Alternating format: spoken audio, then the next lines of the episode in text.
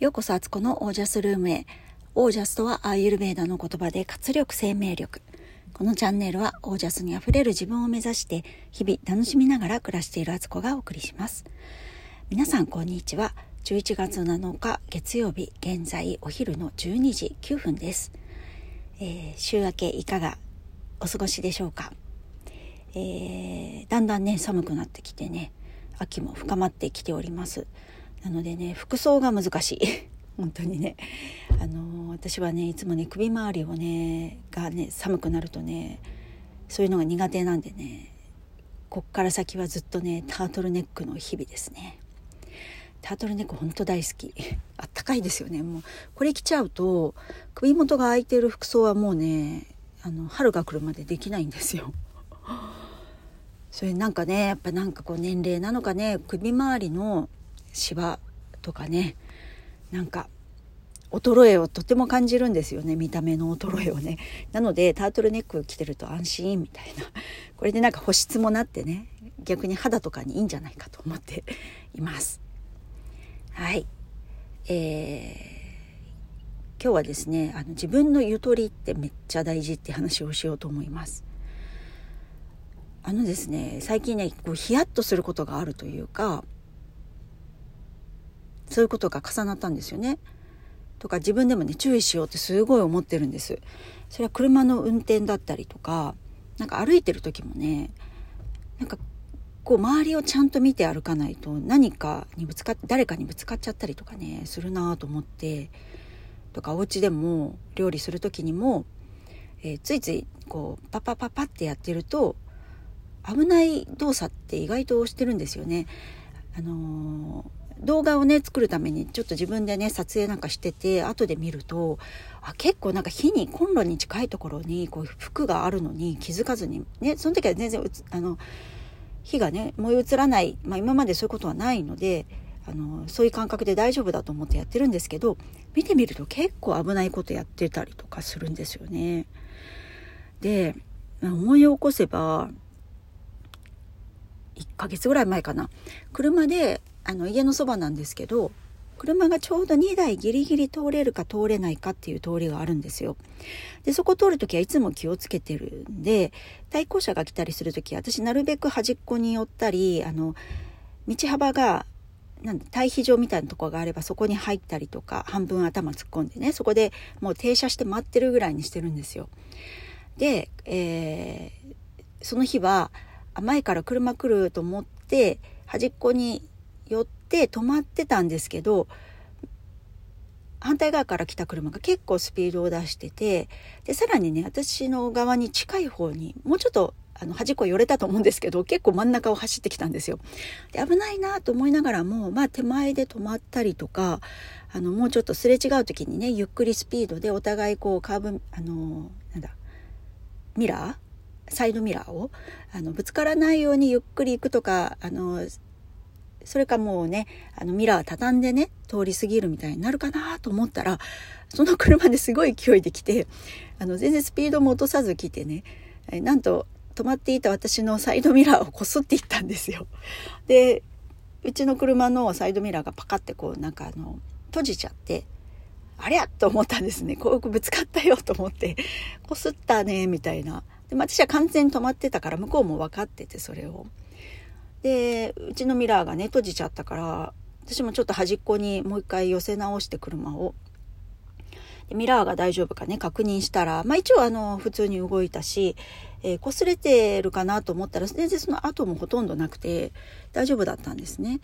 で私が止まってる様子を見てあの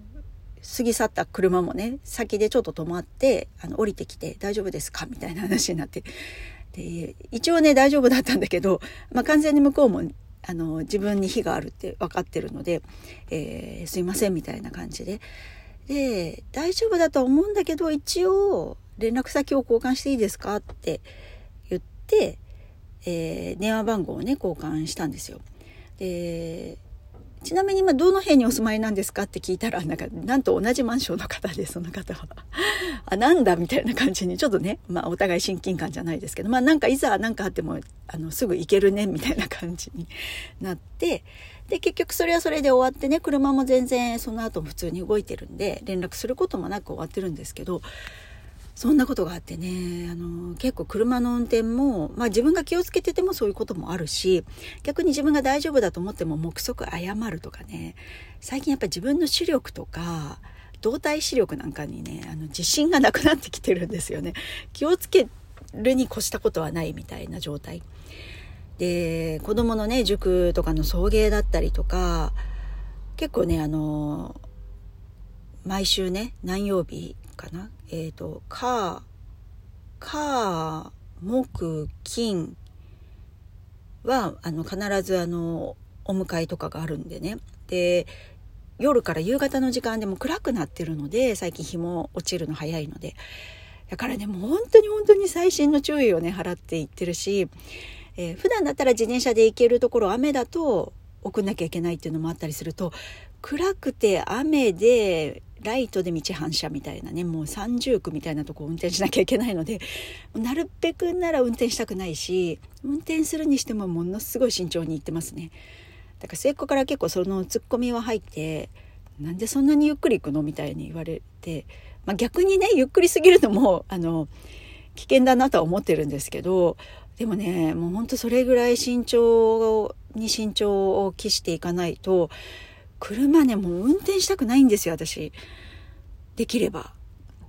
できればもう、あの、夫がいれば夫に全部お任せしたいし、えー、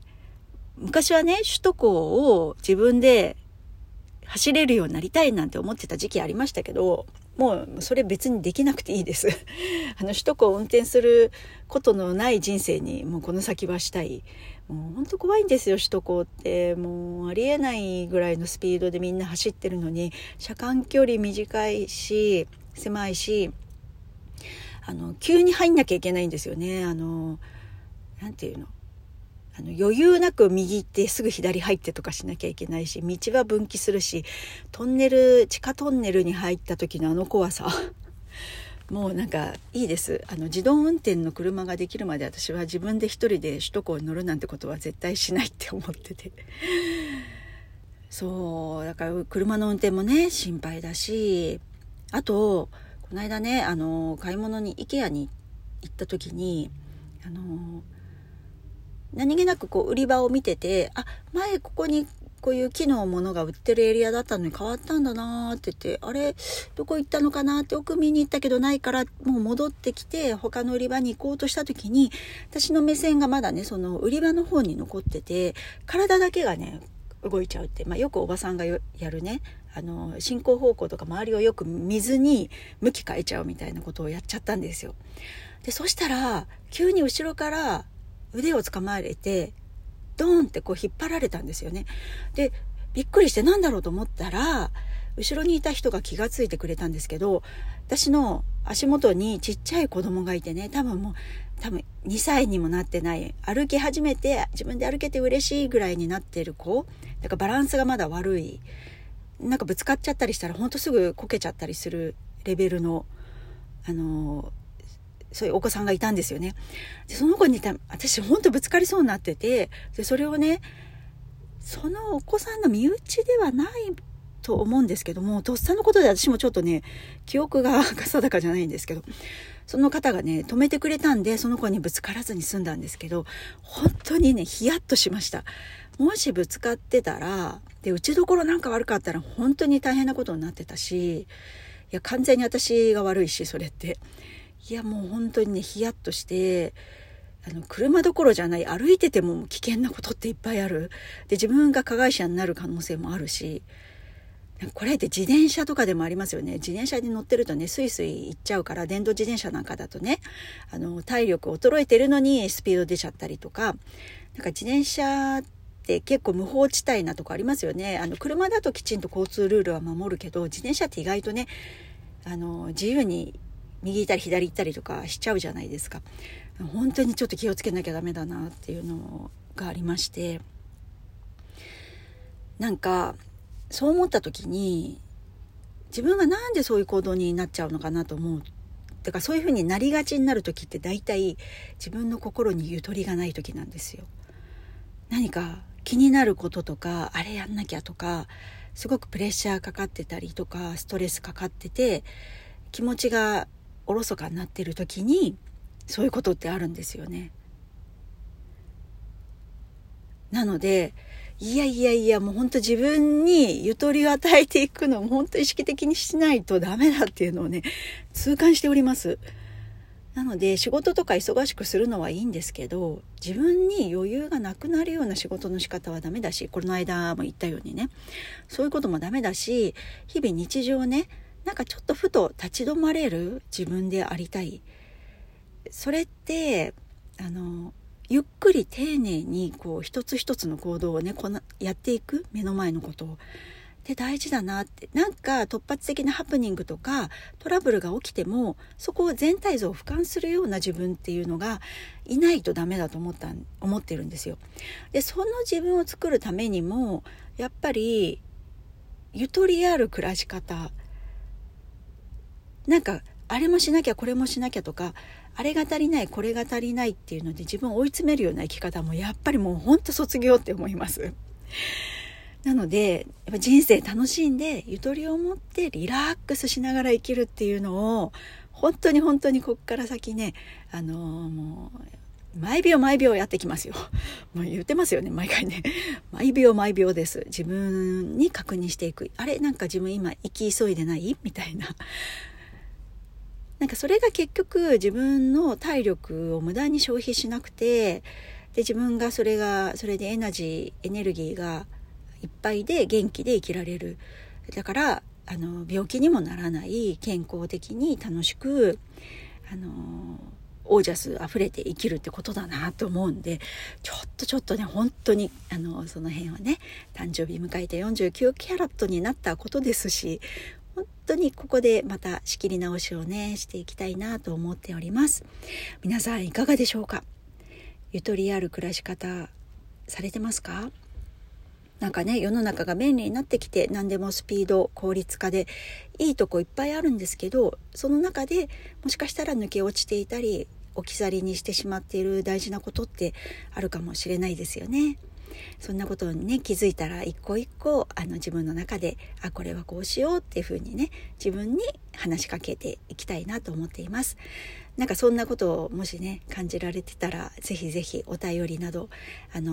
ー、公式 LINE やってますのでねそちらにね送っていただくとかあのインスタもやってますのでインスタのダイレクトメッセージとかでもねいいんでね送っていただけたら嬉しいです。はい。ということで今日はこの辺で、え、皆さんの暮らしは自ら光り輝いてオージャスにあふれたものです。オージャース。それでは、えー、自分にゆとりを持って生きていきます。ではまた。